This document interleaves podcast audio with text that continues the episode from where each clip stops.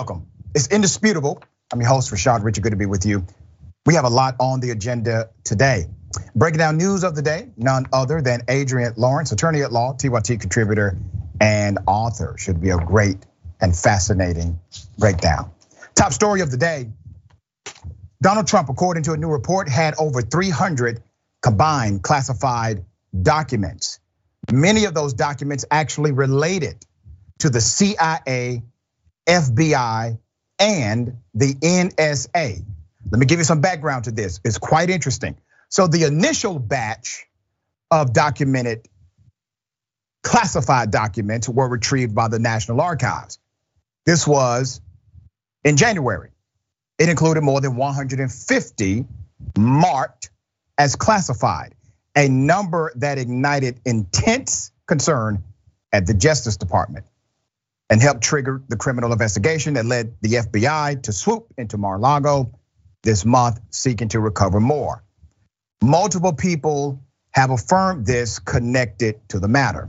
There's more. In total, that means the government has recovered more than 300 documents with classified markings from former President Donald Trump since he left office. That first batch of documents returned in January, another set provided by Trump's aides to the Justice Department in June, and the materials seized by the FBI in the search this month. The previously unreported volume of the sensitive material found in the former president's possession in January helps explain why the Justice Department moved so urgently to hunt down any further classified materials he might have. Now, what is the defense of Donald Trump here? Well, it depends on who's talking. According to Giuliani, he did steal classified information. Giuliani said, yes, he was in possession of classified information. But see, he was just preserving the classified information. So that's one defense. Another defense from Trump's camp is that, well, Donald Trump actually had a standing order to declassify anything that he took. Well, once again, that's contrary to what Giuliani is saying. And then there are others who are saying, well, this is simply a witch hunt. I just heard a narrative um, earlier this week that said, no, this was planted. Yeah, that the documents were in fact planted. There's more. The specific nature of the sensitive material that Trump took from the White House remains unclear. But the 15 boxes Trump turned over to the archives in January, nearly a year after he left office, included documents from the CIA, the National Security Agency, and the FBI, spanning a variety of topics of national security interest. A person briefed on the matter said. Trump went through the boxes himself in late 2021, according to multiple people, briefed on the efforts. A federal judge in Florida. Now, this is a shift. Remember, there's a case, a motion filed about taking away the restrictions involved in this case. Now, if you take away the restrictions as it relates to the subpoena, as it relates to some of the uh, evidence leading up to this raid, well, you also take away the veil that covers witnesses, people that are testifying against Trump, people that are willing to testify against Trump in the future.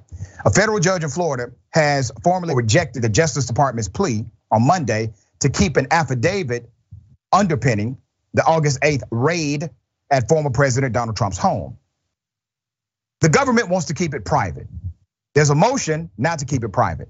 So in his 13 page ruling, the US magistrate judge, Bruce Reinhart, found that the government had not justified keeping the entire affidavit under seal due to the intense public and historical interest in an unprecedented search of a former president's residence. Now, if you remember when I covered this last week, I said it is interesting to note that the way this is going down is all about the contrast between public interest and this process of investigation. And typically, a federal judge will weigh if the interest is intense enough, meaning public interest. If it is intense enough, there will be a different decision made. You do not get more public than a former president being raided by the FBI. So we're likely going to see information maybe Thursday, maybe Friday of this week. We're going to see information that could possibly provide a map of who's involved in testifying against Trump. So, following a hearing last week, Reinhart, who signed off on the initial search warrant of Mar-a-Lago earlier this month, gave the government until noon Thursday to submit proposed redactions of the affidavit. The Justice Department top counterintelligence official, Jay Bratt, argued that releasing the affidavit in full would, and I quote, provide a roadmap to the investigation and allow, quote, amateur sleuths to uh, on the internet to identify key witnesses. Well, what is this saying? The government has told us a lot here in their rebuttal. They have told us they not only have a witness, they have multiple witnesses. And not only do they have multiple witnesses, they have some that they have classified as key witnesses. That's a different distinction. In addition to that, there's enough there there to where if this information is released, you will be able to connect the dots. According to the prosecutor, an amateur may be able to connect these dots. There's more. This is a volatile situation with respect to this search across the political spectrum. But on our side in particular, Bratt told the judge, the government is very concerned about the safety of the witnesses in these cases and the impact of all the attention on these witnesses on other witnesses. So, what does that mean? That means the government is concerned, and rightfully so, that violence may be animated against the witnesses that could be exposed. I submit to you that I believe some of these witnesses, or at least one, is connected to the family of Donald Trump. We'll continue to keep you updated as it develops this week. Uh, attorney at law, your legal mind present in this case. What are your thoughts here? So we now know that Trump had some, what, 300 classified documents in his possession, or at least at a minimum. And we also now understand that there were 700 pages of documents just in that first, uh, what, uh, documents that were picked up by National Archives back in January. So the man had probably over a thousand pages of classified documents in toto, and yet he continued to keep this in his possession. And we're also finding out that he had been subpoenaed twice, one for documents that were classified and also for the security footage. And then we also know that his attorney, Christina Bobb, is the one who signed the declaration, I believe in June, promising the government that Trump had no more classified documents in his possession. It tells us that Trump knew, he knew from January when National Archives demanded the documents, uh, into June when they issued that subpoena, as well as when his attorney responded back saying, hey, uh, we don't have any more classified documents, only for the FBI to conduct the search and to pull out 26 boxes. This man is an enemy of the state. If we yeah. are going to pretend that that is not the case, we are simply lying to ourselves. There is no way you can legitimize that man having all of those documents. And the thing is, is even if he said he declassified them, the declaration that Bobb signed said any documents marked as classified. So that doesn't matter whether they are classified, were they marked as classified. That marking was still there and present. So if there's not indictment, if there is not any kind of prosecution, if there's not actually holding people accountable here, it really does tell us that the president is above the law and whomever his wealthy white cohorts are as well. Very well said. And I echo your sentiment about the attorney. I do believe Trump's attorney, because of this signature, is going to either uh, A, become a co defendant with Trump, or B, possibly be disbarred very soon. Uh, and people are saying, well, Trump declassified the information on his way out. Well, that's not true. You see, if he yeah. would have declassified the information, declassification does not exist just for a president. That's called being read in to a classified memo. So the president can be can have access to classified information without declassifying the information. If it is declassified, that means it is declassified for you and me, for the public. And if it's not available for us, then it's not in fact declassified. All right,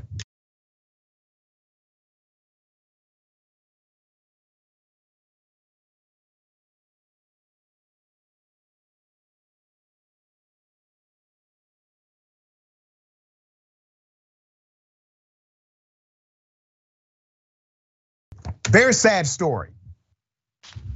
A drunk cop, a drunk police officer, rear ends a driver, injures a child, and they cover it up. Well, we're going to expose it right here.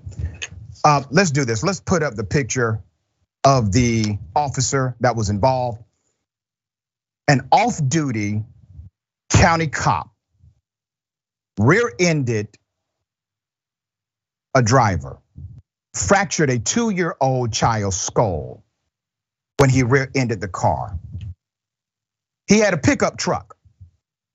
He was allowed by his fellow officers to forego, not take, not participate in an alcohol test. This was in Suffolk County. Officer you're looking at, his name is Mozzarella, David Mozzarella, that was involved in the car crash. Uh, this particular cop decided it was okay to drive his truck over 50 miles per hour into a car holding a father and his two young sons in Middle Country Road. This was in St. James, August. All right, there's more. Let me show a picture of the child. See what this cop did? Look at the injuries here. This accident was so massive, the father was thrown into the steering wheel and broke his nose, while his two year old son's skull cracked in multiple places because of this cop. The injured child had to relearn how to feed himself and perform other activities he recently learned as a toddler. Almost two years after the crash, he still needs leg braces and is unable to run or jump. Now, I'm going to expose the cover up. Officers from the precinct that this cop works in, they responded to the crash. So these are his buddies, keep that in mind. These are the people he worked with. He works with them. They responded to the crash and broke all protocol to protect this cop from going through an alcohol analysis. A detective told Sergeant Lawrence McQuaid that he wanted to administer a breathalyzer test, but Sergeant McQuaid, who's a supervisor, instead contacted Officer Joseph Russo of the County Police Benevolent Association delegate.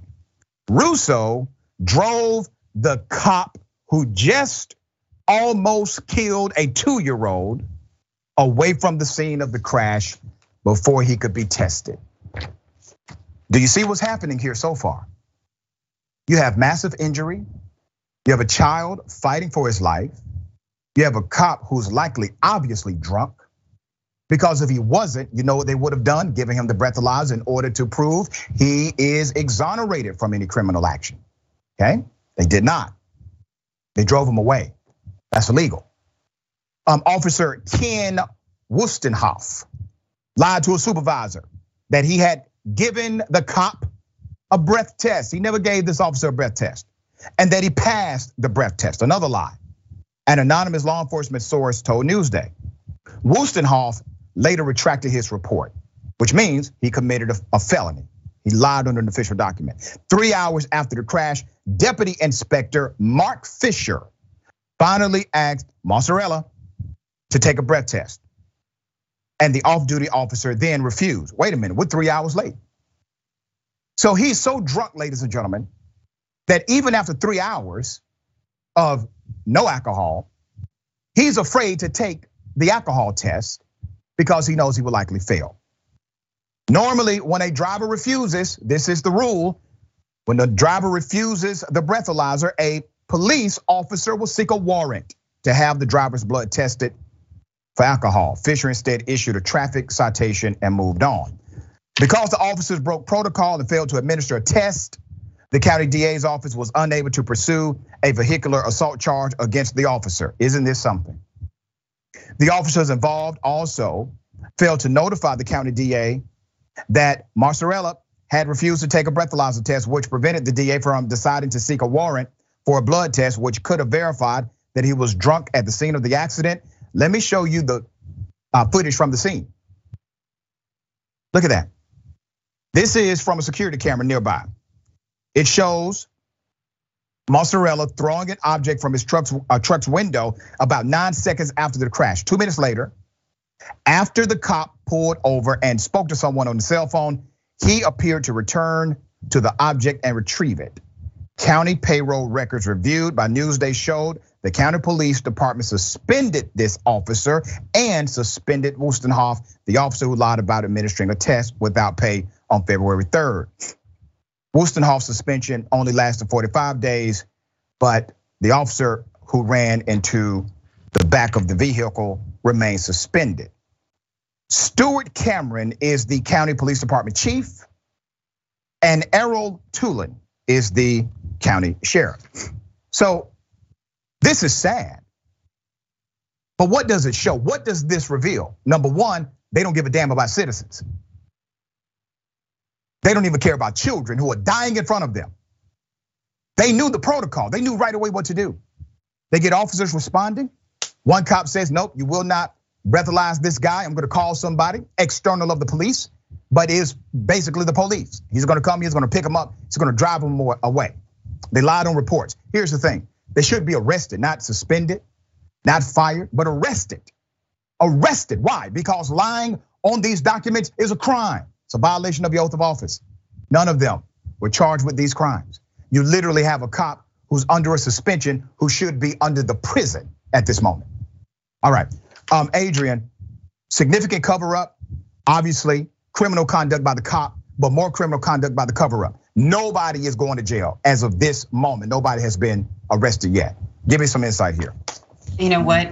This and actions like this are, are completely why people lose their confidence in law enforcement in total. The fact is that they're looking to cover up and to protect each other more than they are looking to protect and serve members of the public. We see that happen each and every day with these stories that come out. And while we're fortunate to have them, uh, these individuals exposed, it's clear that the system itself is wholly broken because these stories continue to come out. And we have to think about all the stories that did not come out, all the people who were set up, who were lied to, who were lied on, and had to suffer as a result. And when we see it, that it's, it's this child, this vulnerable member of society who is going to suffer and lose the most, it just makes you wonder at what point, if there is a point, will law enforcement ever be held accountable? Will we make some effort to change the system? And the thing is, I don't know if there will ever be a point. Yeah. As long as things like this continue to permeate, there will always be a massive separation between cop and community. It's unfortunate because it doesn't have to be. Get rid of the bad actors, you get rid of the bad sentiment.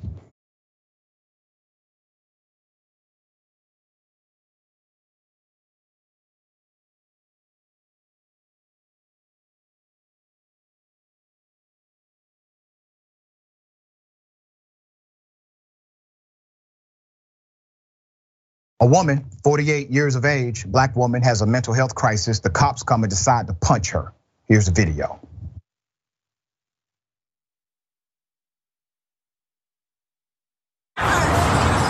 You see how they doing her though?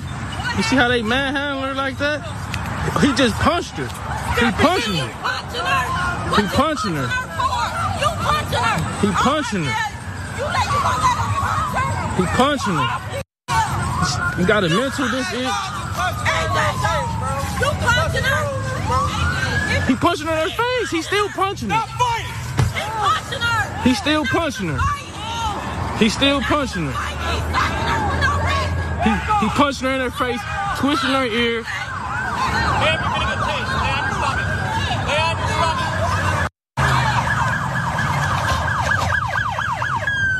He punching her and she got a mental disorder.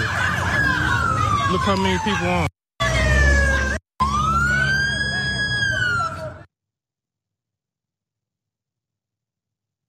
Coward cops. I'm gonna give you some background to this horrific story. Let's put up a picture of the daughter. The daughter did speak to the local news. Now, before I get to the daughter, Pontiac, Michigan is where the family is from. They are considering legal action against the Oakland County Sheriff's Office after this arrest was caught on camera. You see, the officers repeatedly punched this woman. Um, she was in a mental health crisis. That's why 911 was called. This is her daughter. The daughter, her name is Desiree Stevens. Desiree Stevens spoke with Click on Detroit. Stevens said of her mother's injuries, quote, need kicked, she's bruised up from her chest up, face, her eye is bulging. She stated further, and I quote, they're here to protect the citizens, and wrong is wrong. And there's no justifying wrong. If she was wrong, you could have detained her in the proper manner. Stephen said her mother has a significant mental health issue. The original call came for a welfare check. And when the police arrived, they found a woman trying to light a face cloth on fire. She was experiencing a mental health crisis. The police said she exposed herself to officers and then swung at them. Once again, she's going through a mental health crisis. That's when they decided to tackle her to the ground and began to punch her repeatedly, no matter what. No matter what. You don't do that to another person, let alone a woman who's going through a mental health crisis. Please keep in mind, once they recognized she was going through a mental health crisis, she is now a patient, not a suspect, not an inmate, not a prisoner, but a patient. Oakland County Undersheriff Curtis Childs, let's put him up, defended the actions of the officers. Childs said, and I quote, she resisted the arrest and we did what we had to do to try and get her under control.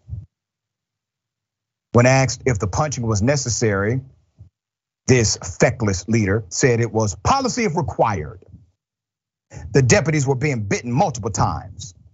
Childs showed photos of the officers' injuries. Oh, oh my gosh, what are we going to do? They are injured. You know what the cops would not show?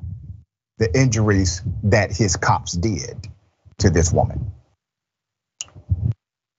Childs added, it takes whatever force we have to do to gain compliance is what was being done. They mean to tell me that in order to subdue a woman who's experiencing a mental health challenge, the only thing your officers know how to do is punch her in the face while she's on the ground. That's it. That's all they know how to do. That's the extent of the training they receive. Um, a co-responder was on the scene, but police said the woman refused to speak with her or anyone else, so she was arrested. The woman has not been charged with anything and is still being held in jail.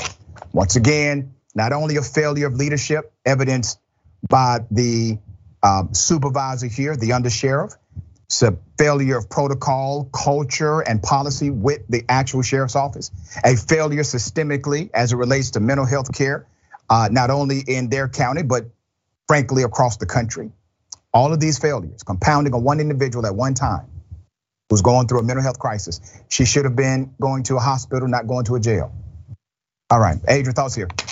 Of women in the United States, black women are only about 13%, yet we're 28% of individuals who are murdered by police when we're unarmed, as well as just 20% of those who police kill. It really does show you that police officers continue to see black women as being violent and criminal even if we're simply having a mental health episode. The thing is that law enforcement officers need to stop acting like they are street thugs. You know, just because a suspect may hit you or push you doesn't mean you should pulverize them. The goal is to merely subdue that person and to stop them from engaging in behavior that could be harmful to themselves or to others, not to punish them, not to be judge and jury and to beat the hell out of them simply because they bit you or they kicked you or hit you. You're supposed to be the bigger person because you are armed with the law and as well as lethal force. Yet it seems like so many officers have forgotten that and really take it as an opportunity simply to beat the hell out of everyday citizens who simply need help. Yeah, it's ridiculous. They won't want someone to treat their sister, their mama, their daughter like that, they have no problem treating black women in that manner. Uh, we're gonna continue to follow this story as it develops. We got more on the other side. It's indisputable. Stick and stay.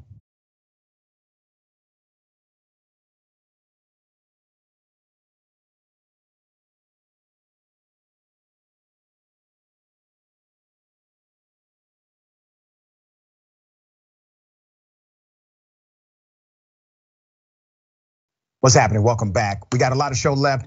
Uh, let me remind everyone, membership is available right there. If you're watching via YouTube, click join multiple levels to become a member. All right, so now you can uh, support, uh, support, excuse me, Indisputable by becoming a YouTube channel member. It's easy. Click that button, three levels to choose from. We're excited to grow our membership. We actually just exceeded actually uh, a million a million followers on Facebook and YouTube combined. We're well over a million at this point. I thank you for so much support. Thank you. All right.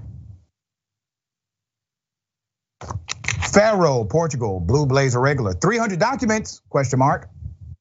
This is like 600 years of reading material for the illiterate president. That's right. Yeah, he have a tough time getting through it. Conrad Williams. It's indisputable that cops are corrupt. It's no longer an issue of bad apples. The three, the tree is rotten. It must be uprooted and replaced. Correct. Agreed. All right, let's go to Chaplain Fred, aka Prayer Dragon. Dr. Richey, do you really think Trump, and thank you for that, Chaplain, do you really think Trump will ever see the inside of a jail cell? Democrats are afraid of an insurrection slash civil war. Trump is laughing. All right. Uh, Chaplain, as much as it pains me to say this, I do not believe Trump will actually go to prison. I do believe he can be indicted. I do believe he can be found guilty or plead guilty. But as far as him going to prison, I think a federal judge would likely suspend his sentence, knowing that he's around Secret Service every day and he will be mandated to remain under that supervision if it comes to it. See, Michael Henson, thank you, C. Michael. Uh, Dr. Rich, after teaching in the classroom and being a parent for a combined 22 years, need to write a book and sell it to the GOP called How to Get Your Lie Straight. I mean, really, yeah, exactly. But the thing is, they don't have to. They can just keep lying and somehow it works for them. Stoneflower Dragon, thank you so much. Anthony McClendon, thank you so much. Anthony says, I'm surprised uh, these county cops didn't falsify the police report. So to say that the father of the two year old boy was the one that fought for the accident. Um, really interesting. Okay. I got something for everybody. Ladies and gentlemen, I wish you Karen would. You want to call the police on them for having a barbecue on a Sunday. You're, you're I feel great. Back off! I'm going to tell them there's an African American man threatening my life. I'm going to take what? Say that. Matter of fact, say that one more. I don't, I don't have to try. I don't have to try. You are so up and you don't realize it. You don't realize it. I thought you was cool. And you gonna sit here and call him a Are you sitting beside an African American woman? You are stupid. You need to be locked up. I hope they lock the ass up. Because you a dumbass bitch. You a dumb bitch. Who the is a you done lost. Bitch, you done lost Consequences and repercussions. Now I have more video here. This is a throwback, okay? There's more. You done lost You understand me? You, are stupid. I, you, you I'm a, yeah, you're The best you can do, you gonna sit beside me and call him a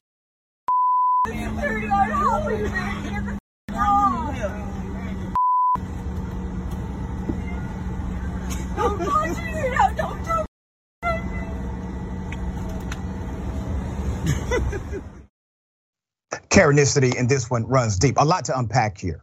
All right. Karens are dangerous.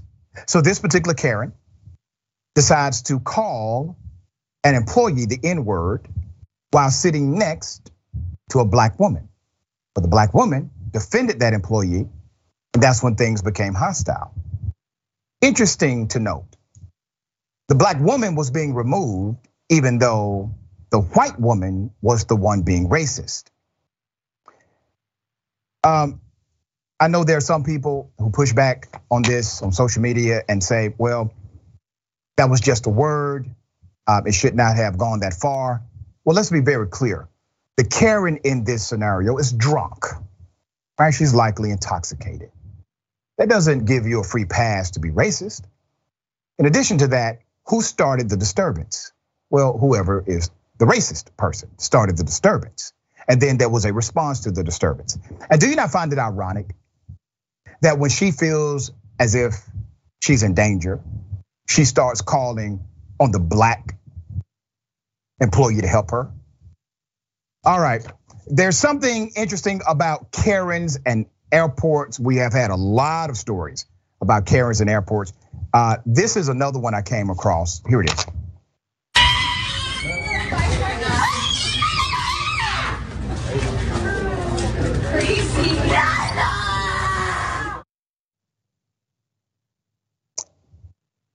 Yeah.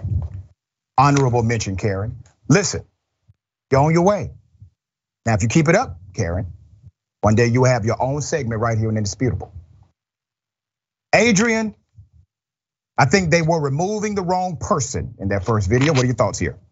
Well, I can tell you with these Karen Airport videos, it's clear to me that TSA is screening for the wrong thing. right. That something needs to be done because this is very, very uh, not good. Uh, as far as the first video goes, you know, the woman was drunk. The white woman, the Karen, was drunk, and her racism popped out probably because she was inebriated, but she's still racist at heart. This is who this person is. That word doesn't just show up when your alcohol, blood alcohol level hits a certain point. No, this is in you. This is who you are.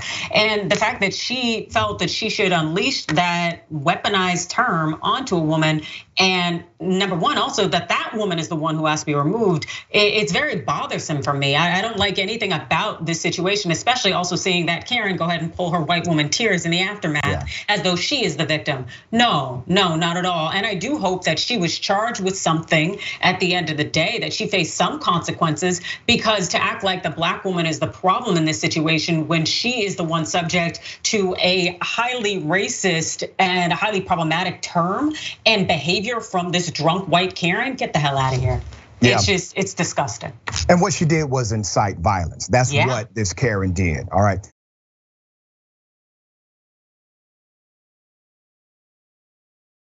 Okay. A judge in Texas, racist against undocumented individuals, those coming from another country, but he's in charge of ruling on immigration cases in his courtroom. I kid you not.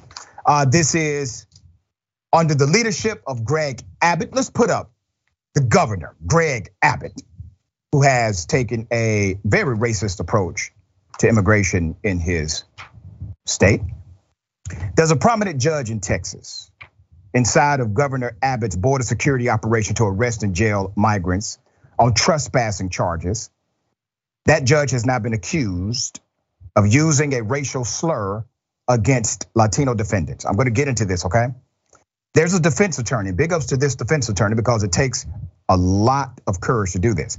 A defense attorney told the state commission on judicial conduct last week that Judge Alan Amos told her the trespassing defendants weren't your regular wet. That's right. That's the term he used. That's what he called them according to a copy of the complaint obtained by the Texas Tribune. They have phones and clothes and all kind of other things, Amos reportedly said in July to defense attorney Emily Miller, whose complaint was first reported by the Daily Beast. Miller is asking the commission to consider whether Amos's uh, alleged comment violates the Texas Judicial Code of Conduct. On Monday, Judge Amos told the Tribune that he would not comment on the complaint, but would have to wait for the judicial ethics people. It's unknown if he will continue serving as a visiting judge for migrant trespassing cases in the meantime. So let's first talk about the systemic reason why this judge is even necessary. This is not a regular or regularly employed judge. This is a guy who has been tapped to temporarily serve as a judge due to the massive and ridiculous policy of Greg Abbott which is basically to just start arresting every brown person that you see for trespassing. So they got to get new judges in. So to get in these new judges, this cat happens to be one of them, Judge Amos. Well, he's racist. He says racial terminology. And then he rules in cases dealing with the same people he obviously despises. Why is this even a consideration? Why are we even talking about if he should remain on the bench or not. It's ridiculous. The judge has not denied that he called Latinos a racial slur. He didn't deny it. He didn't say, oh no, of course I never would say anything like that. I don't have a racist bone in my body. Nothing like that. He says, well, I have no comment. We'll just wait on the investigation, see what they say. You know why he's confident enough to say that? You know why nobody's asking for his resignation? You know why? Because he knows he will likely get away with it. And the people around him, they know it as well. You don't see prominent Republicans coming out against him saying, we have no place for this on our judiciary. That's not happening. They're down with the program.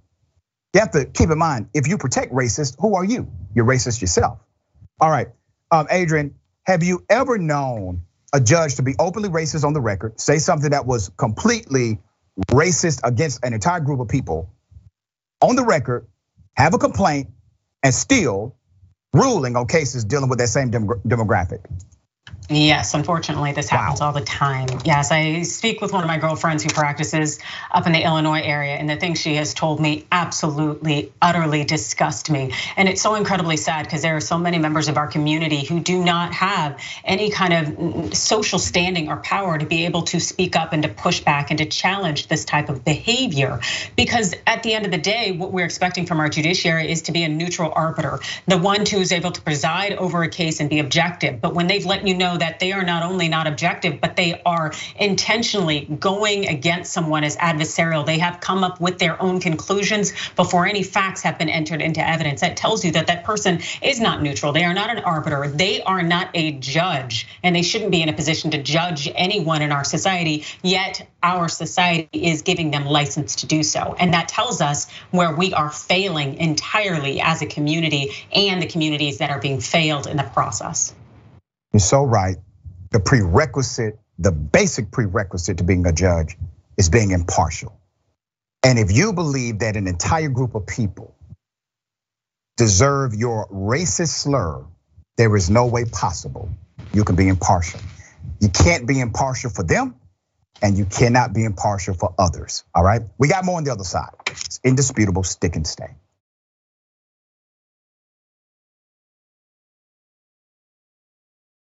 Welcome back. We got a lot of show left. Okay, let me read some of these amazing comments. Uh, don't forget about the coverage today. We got uh, progressives running against the establishment again, head to head. Another round of primaries tonight. Tune in at 8 p.m. Eastern Time, 5 p.m. Pacific Time. Catch the crew, cover the races that you care about, New York and Florida. Watch on tyt.com forward slash live, tyt.com forward slash live. All right. Greyhound Dragon says Karen should not be allowed to drink, especially at airports. You know, I'm for that, but I don't think it will stop the Karenicity we see. All right, Chai, Chai, or uh, Cha Cha Massey or Chi Chi Massey. Remember the movie Throw Momma from the Train? They need a Karenized sequel. Throw Kara from the plane. That's so wrong. See Michael Henson. The incident on that airplane with Karen reminds me of back in the day when Big Mama could and would discipline anyone's child at any time. Chaplain Fred says, This is a Karen possessing this poor girl. You're right. That was the Karenicity, jumping from one body to the next. We've learned something new about Karenicity now. Okay. An Uber driver, yes, an Uber driver driving his car he sees a burning fire. He sees a building on fire. He jumps out of the car, goes inside of the building, saves people, gets back in the car because he has a passenger, and gets her to the destination on time. I kid you not. Let's put up a picture of this hero. This is amazing. His name is Fritz, Mr. Fritz Sam. Fritz Sam is a New York Uber driver. He is being called a hero after running into a burning building and saving the residents while on the clock. He tells his story of the rescue. Here it is. My name is Fritz Sam. Um, I've been driving with Uber since 2015. So my second passenger pickup heading towards LaGuardia Airport. She was on track. Five minutes into the trip, uh, we noticed there was commotion going on on the side on the sidewalk, and we look closely, and all of a sudden we see a fire come out out the second story window. So yeah, so, so, so I say, is it okay to pull over? She's like, yeah, guys, pull over. And so we scream at the top of lungs, get out, get out. I think I heard, I heard somebody say, oh, someone's still inside. So I handed my phone to whoever was next to me and said, here, take this. And I just darted, I darted up the, up the staircase. So I went upstairs and I was laid on top of the staircase. I kind of just kind of grabbed her hand. So we are walking down, walking downstairs. I'm still talking to her. We're going upstairs. Don't worry, it's okay, it's okay. Don't worry. And then by the time we get downstairs, I walked outside. You know, I didn't go outside. But I kind of walked, led her to the door. And at the same time, um, the first firefighter was coming to the door. So now I'm running towards my car. You know, we got in the car. So I apologized apologize, sir. She's like, nah, don't worry about it. Got in the car and we headed towards the airport. And it was just kind of like, like, wow, you know, I, I, I was like, look, all I know is I can't tell my wife. You know, I, you know, I ain't gonna tell nobody. That is a hero. Um, he did not toot his own horn. Somebody else did that for him. Let's put up his picture again. Uh, Mr. Fritz Sam is his name. Uh, Sam told uh, the Washington Post he believed it was his responsibility to help the people in the building. It's not my family, but it's someone else's family, he said. If it was my family and I wasn't able to be there, I would hope that somebody else would go in and help them. Uh, neighbors weren't sure if there were still people inside. Okay, that's the building. So Sam ran into the brownstone. He rescued a man on the first floor and a woman on the second floor. Firefighters and other first responders arrived on the scene six minutes after Sam approached the building. The Uber driver had cleared the entire building by that time. No one was inside and no one was injured.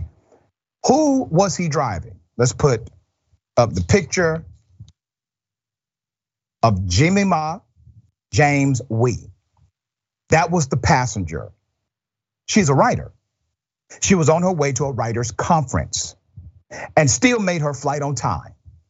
She tweeted about Sam's heroic efforts, and after her tweet, it went viral. The two have now made media appearances together. Let me tell you why it's important to highlight this story. That's the humanity that we're missing in our political conversation. That's the humanity we're missing in our policy conversations. You know how many policy meetings I've been in where people talk about everything but the people?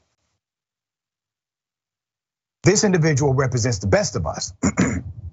he represents a deep care, an instinctive concern for human beings.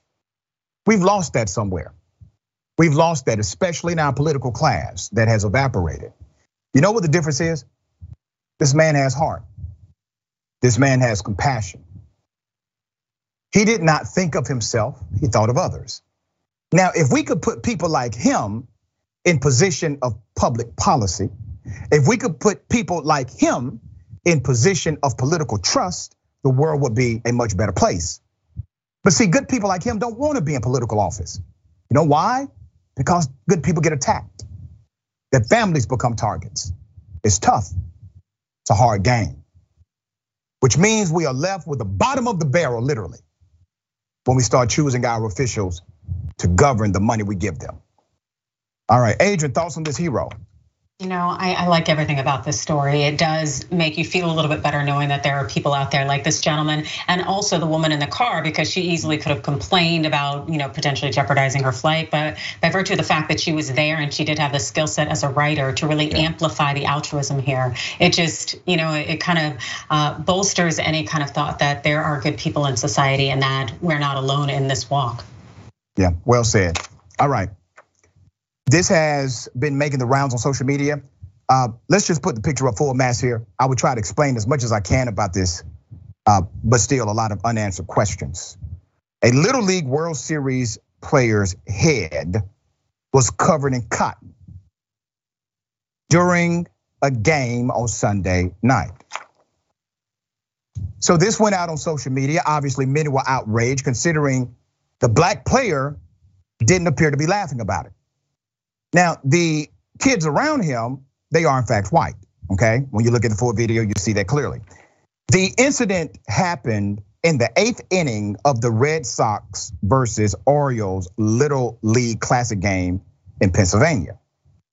When several members of the Davenport, Iowa Little League team, who are white, took stuffing out of giveaway toys and placed it on a black teammate's head.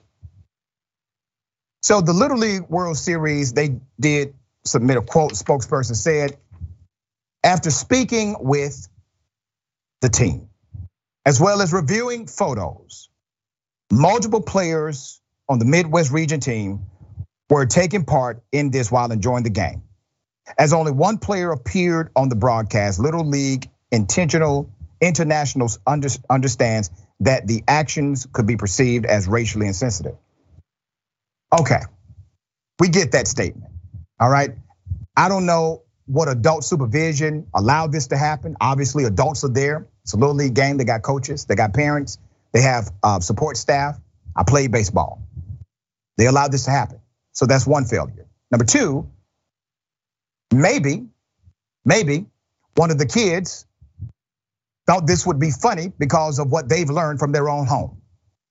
And number three, the reason we are aware of this is because the cameraman or camera woman decided to focus in on this while it was happening at the end of the game. So we are made aware of it on live television because they made a conscious decision to say, hey, let's show them picking cotton off of this black child's head. So I'm not sure why that decision was made. There has been no response from the camera person who made the decision, but obviously the insensitivities are well noted here. The racial bias staggering. Adrienne, thoughts on this? You know, it seemed that uh, the Little League wanted to pretend like this wasn't anything significant and that it was unintentional, but they understand that it could be a bad look. The reality is that this is a black child surrounded by white children trying to put cotton on the child's head. And even if they weren't doing that specifically with the thought of a black child picking cotton, the fact is that they're targeting him in some way that isolates him, uh, putting this white stuff on his hair that's almost also creating this uh, this seeming white identity, cloaking him in it. Uh, the fact that he is alone targeted, it, it really, it, it just really says a lot about the environment there. And as you've noted, what these children are exposed to at home, what their belief structure has already been established to be. But we can't ignore the fact that this is what racism looks like and this is a product of it. That's right. Uh, we can call it unconscious bias, systemic racism, whatever you want to call it. The impact is the same. All right. On the other side of that, a person, a young kid, now feels the adverse impact of racial bias. We got more on the other side. It's indisputable, stick and stuff.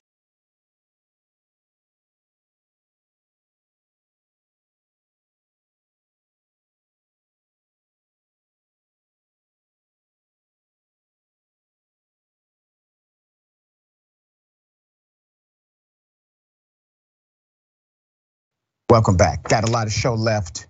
All right, big deal a coming. Uh, don't forget, Unbossed with Nina Turner. Boom. Loving it. That's coming very soon, October 17th, daily. Tune in at 4 p.m. Eastern Time, 1 p.m. Pacific Time. You can subscribe to Unbossed with Nina Turner right now. You can go to tyt.com forward slash unbossed TYT. All right, this is good stuff. Very proud of my sister. Looking forward to this. Let me read a couple of comments. Kind of pressed for time. Next, TYT reporter says, new watch material for all, for police officers. This is called bravery. That's right. That's right. All right, Snack Panther, welcome to Indisputable. Thank you so much for that. Latif, AKA Colossus Mahi's upgraded membership to Double Doser. There you go. I appreciate you doing that. Joseph Brookins, uh, welcome to Indisputable. Bless you. Thank you. Um, Sweetback Lightning. I hope someone will explain. You had no concept of what was happening, but let's read this book and talk about some things you need to know. That's right. Take it as an opportunity to learn, talking about the little league game and the cotton. All right. All right. There's a, a man who pulled the knife on the wrong guy. Now, there's a lot of mixed feelings about this. Here's a video. Does it matter sign? to you? You're going straight. You ain't see the stop sign?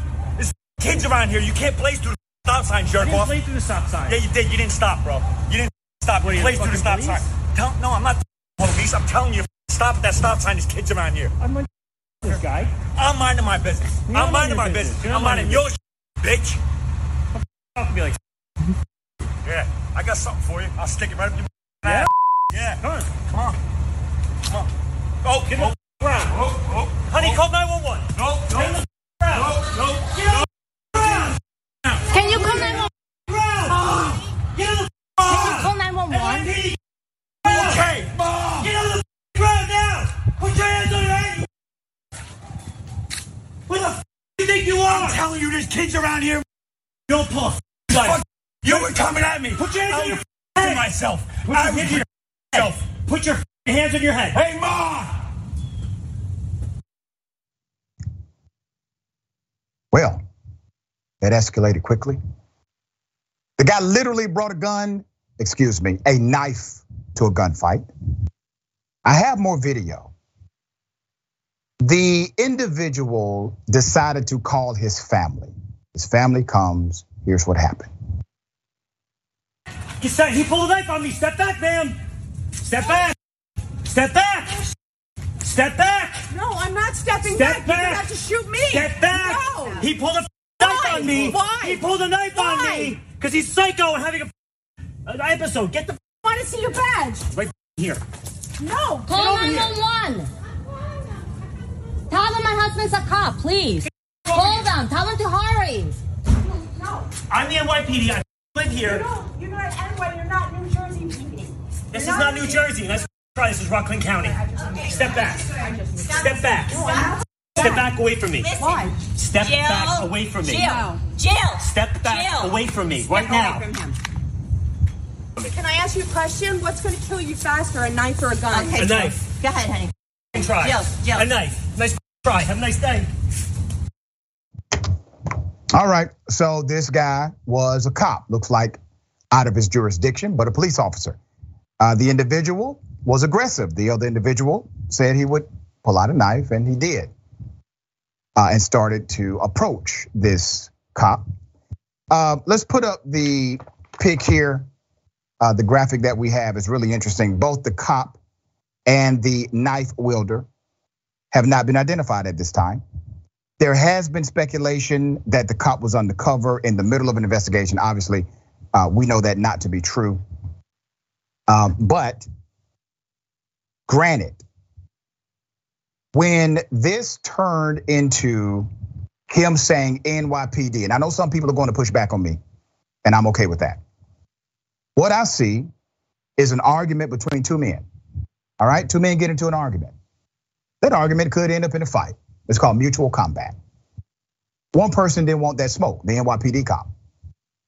He decided to then go from an argument, trash talking, trash talking, colliding perhaps, to saying, let me put you under arrest now, I'm a cop. I don't think that's how the rules should work here. Because in my opinion, officer, you were just as much involved in the back and forth. I know the other guy was being aggressive too, but you engaged in no art of de-escalation. Okay, so Adrienne, I know that I may be in the minority opinion as it relates to this, but you have a cop who's supposed to be trained in de-escalation. The other individual was walking away. He decided to continue to talk trash. The other individual talked trash back. Looked like there may have been a mutual combat situation, but he decided to try to effect an arrest rather than stop the person from proceeding. He wanted to then arrest the guy. Is this proper police conduct? I, I would argue that it is not. I, I agree with you. It just seemed like it was too, it was an argument between two men that was absolutely unnecessary to begin with. Uh, and it went too far. And by that, I mean the officer pulling out his gun and trying to make an arrest when it's like, does it need to be that? Does it need to go that far? It's completely and totally seems to be unacceptable, and it does seem like it's definitely an abuse of power, uh, and and that really doesn't seem to be what you would want from someone who, again, is protecting and serving, but also a member of your community. They have to live in the same complex. What, what's the point of this? Yeah, and don't think I didn't notice how the woman in this story uh, obviously benefited from significant privilege because I guarantee you, if a black man would have been in that cop's face like she was, um, something contrary would have happened. He decided not to go that far with her. All right.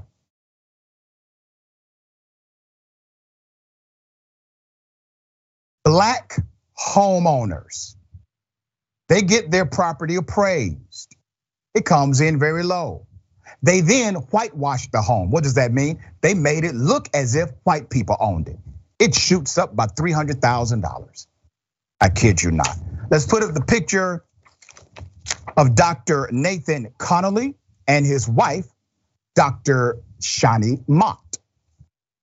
Last summer, they welcomed an appraiser into their Baltimore home, hoping to take advantage of the historically low interest rates and refinance their mortgage. They had been approved for a loan and told their home was likely worth $550,000 or more. The family lives in the majority white neighborhood in North Baltimore of Homeland. So they believe their house improved with a new $5,000 tankless water heater, $35,000 worth of renovations, was worth much more than the $450,000 they paid for it in 2017. But 2020 valuations, a Maryland appraisal company, put the home's value at 472,000 and in turn loanDepot, it's a major company, mortgage lender, denied the couple a refinance loan. Well, they denied the loan because when the appraisal comes back so low, you can't justify the loan based on the appraised value. The appraised value is what typically the bank would take as law. So this is a big deal, right? So the appraisal was just $22,000 more than they initially paid. And they knew the market had changed and they knew the value should be much higher. So they decided to do something. Let's put up their family. Now, this is the family of Dr. Connolly. Uh, said he knew why his uh, he, his wife, and three children, age 15, 12, and 9, are black. Now, there's some background here worth noting. As a John Hopkins University professor of history, Dr. Connolly is an expert on redlining and the legacy of white supremacy in American cities. And much of his research focuses on race and the housing market. In other words, they picked the right one. This week, the Mott Connolly family sued loanDepot, as well as 2020 valuations and Shane Lanham, the owner of the 2020 uh, valuations group. loanDepot hired this organization as a subcontractor. Mr. Lanham conducted the inspection himself on June 14, 2021. According to the complaint, Dr. Connolly and Dr. Mott and their three children were home during the visit. And their house was also filled with family photos, children's drawings of figures with dark skin, a poster for the film Black Panther, and literature by black authors. Months after the first appraisal, the couple applied for another refinance loan with a different loan lender, Rocket Mortgage. Removed family photos and had a white male colleague another John Hopkins professor, stand in for them. The second appraiser valued the house at $750,000. $750,000. Okay, there's more to this story. This uh, time they underwent what's called a whitewashing experiment. We have covered these before on Indisputable, removing indications of blackness from their home and replacing them with signifiers that a white family might live there instead. They cleared their bookshelves of works by black authors. They asked white friends to share family photos and place those in picture frames around the house on their walls. They hung art, bought at IKEA that showed white people. You don't get whiter than IKEA artwork inside of your home. So when the appraiser came, he saw all of this evidence especially IKEA, that sealed the deal. What happened? In the suit, the couple criticized how this appraiser did his job. In Mr. Lanham's appraisal, he selected three homes. This is his formula now.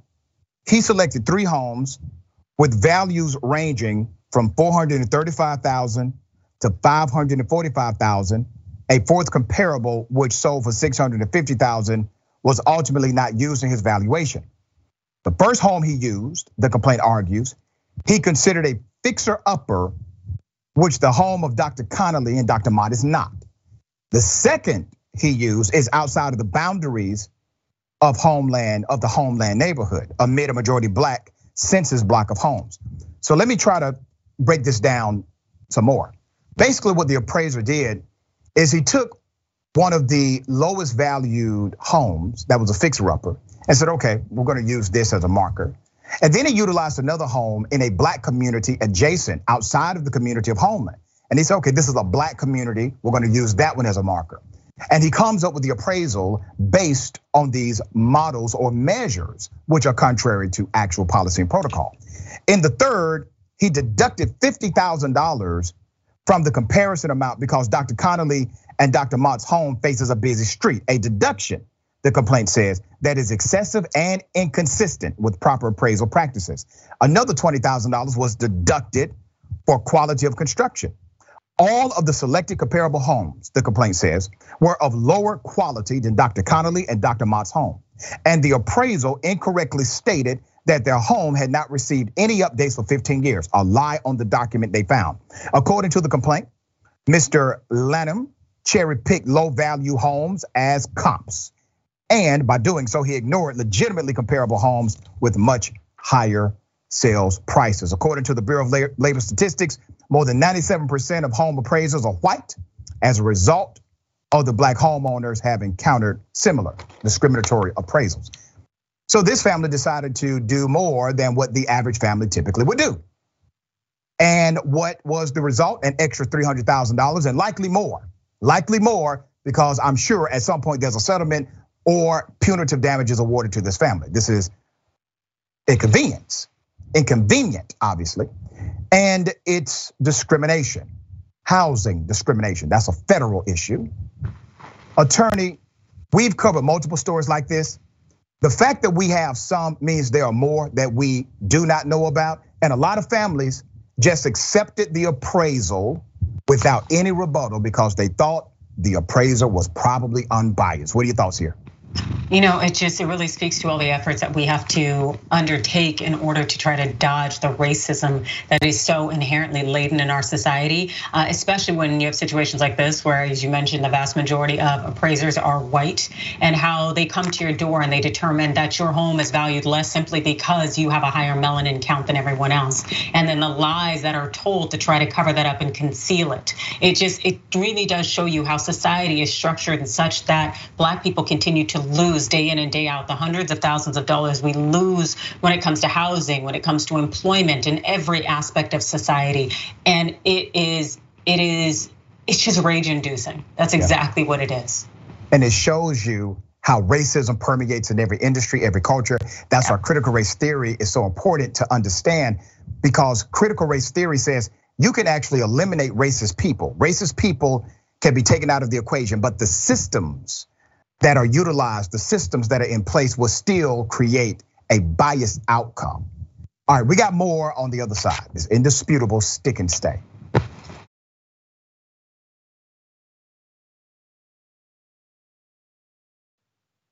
Welcome back. Okay. Let me read some of these comments. Thank you for joining the conversation via comment. RX Ooze, thank you for that, RX. Uh, should have laid out gluten free crackers to raise the value even more. Okay. Kelly K, do off-duty cops always carry their service weapons and badges? That's interesting. Um, some of them do. Some of them do. Uh, Reverend Antoine L. Mason Sr., welcome to Indisputable. Thank you so much for joining. We appreciate your presence here. Twitch. All right. King Apple One. These two found each other. All right, talking about, okay, yeah, the man that pulls the knife. All right. Um, Herschel Damn Walker strikes again. Herschel Walker now says uh, the reason that people want to take your money is because of trees. Yeah, you know they got the nerve to spend money on trees. Let me go to the video. They continue to try to fool you like they're helping you out, but they're not. They're not helping you out because a lot of the money is going into trees. You know that, don't you? It's going into trees. We got enough trees. Don't we have enough trees around here? Thing. Um, he was talking about excessive spending, you know, general Republican talking points against Democrats. It's possible Walker might have been referring to a provision in the law that allocates 1.5 billion dollars to the US Forest Service's Urban and Community Forestry Program. Uh, that's a good thing. That's a preservation grant. Walker tweeted Monday evening, yes, yes, you heard me right.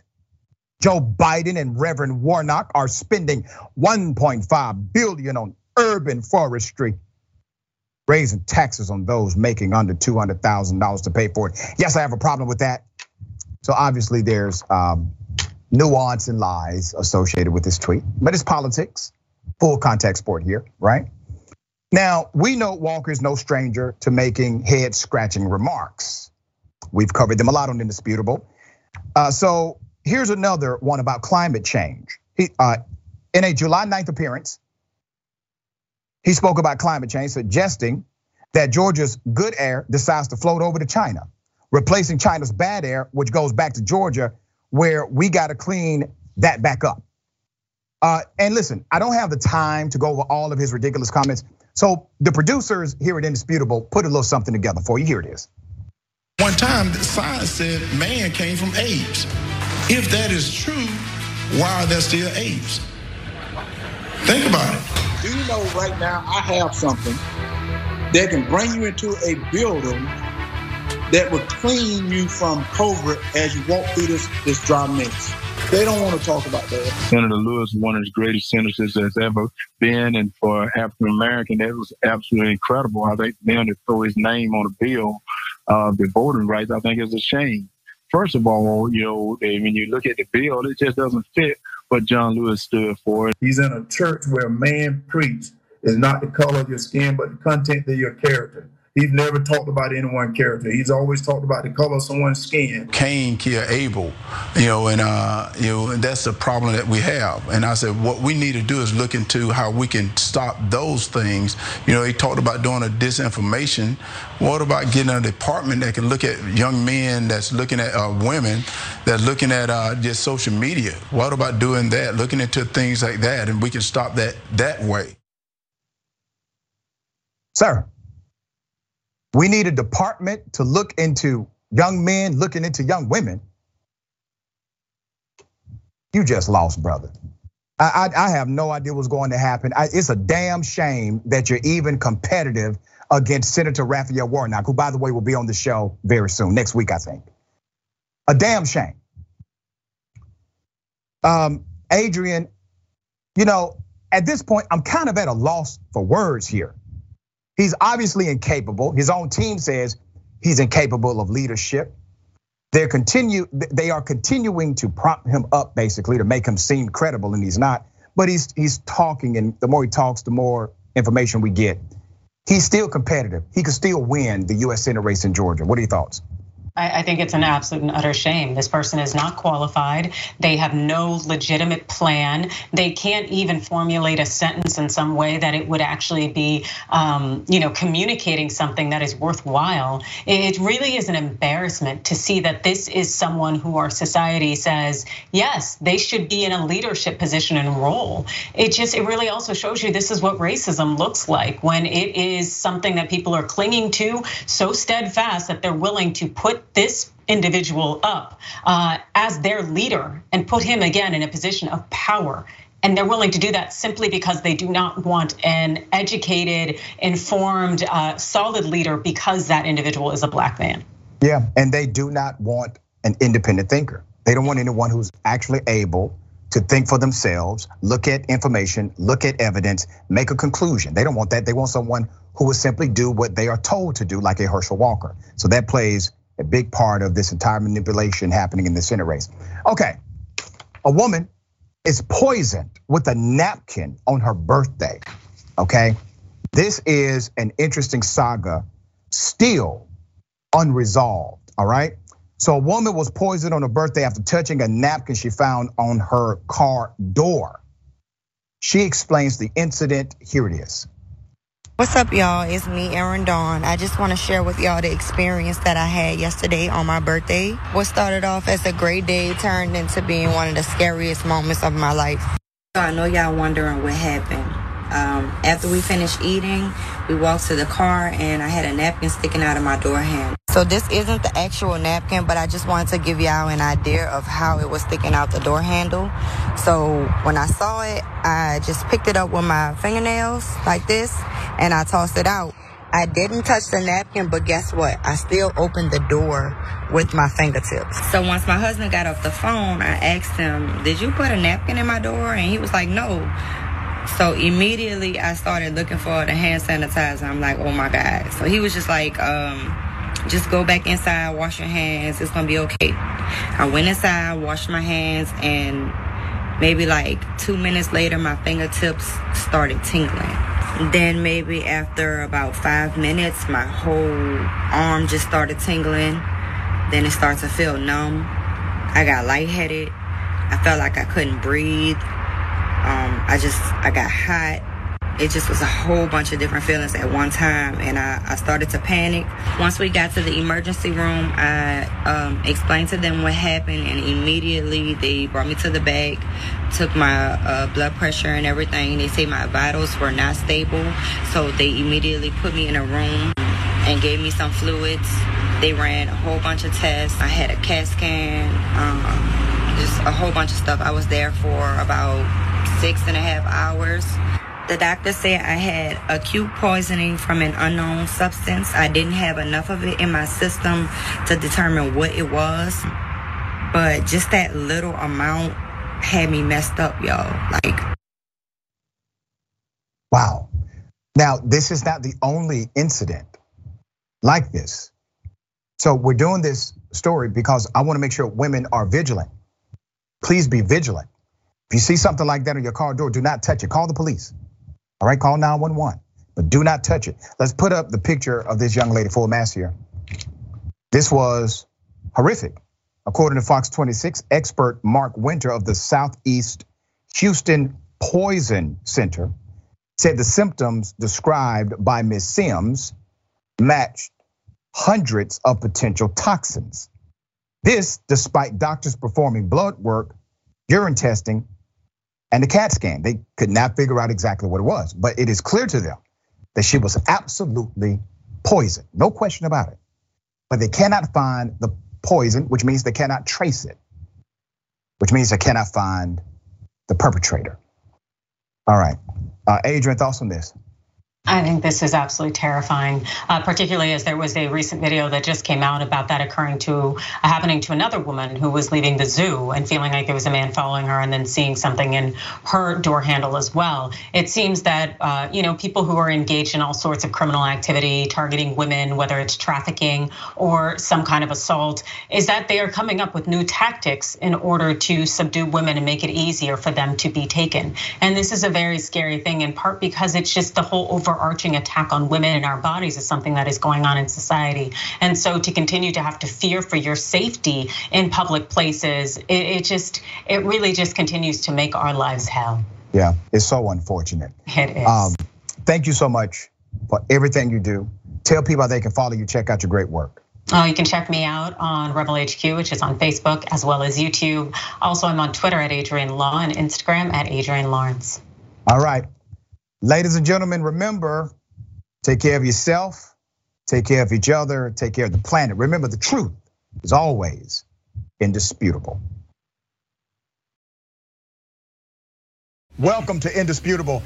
I'm your host, Dr. Rashad Richey. We got a lot happening today. But what do we do on this show? We tell the truth. You know why we tell the truth? Because the truth is simply indisputable. Rashad, great to be here. Congratulations on the new show. And I got to let everybody know that Rashad and I go way back. Here's the pattern that we see in all of these Karen stories. They think they own stuff they do not own. Now, where does that come from? I don't know. Maybe slavery. Maybe they think they should still own black people. This is what happens when Karens weaponize the police when you're used to privilege, equality seems like oppression. It hits you in a certain way when someone is holding you against your will, treating you like you're a criminal and you're an innocent person. This is something that black people face no matter where they are. A stronger black economy lends itself to a, a stronger, greater economy. Don't think it's exclusive of you, it's inclusive of you. What's your beef with critical race theory? It adds more fuel to the fire of the racist tendencies that we already have. We have a generation of problem solvers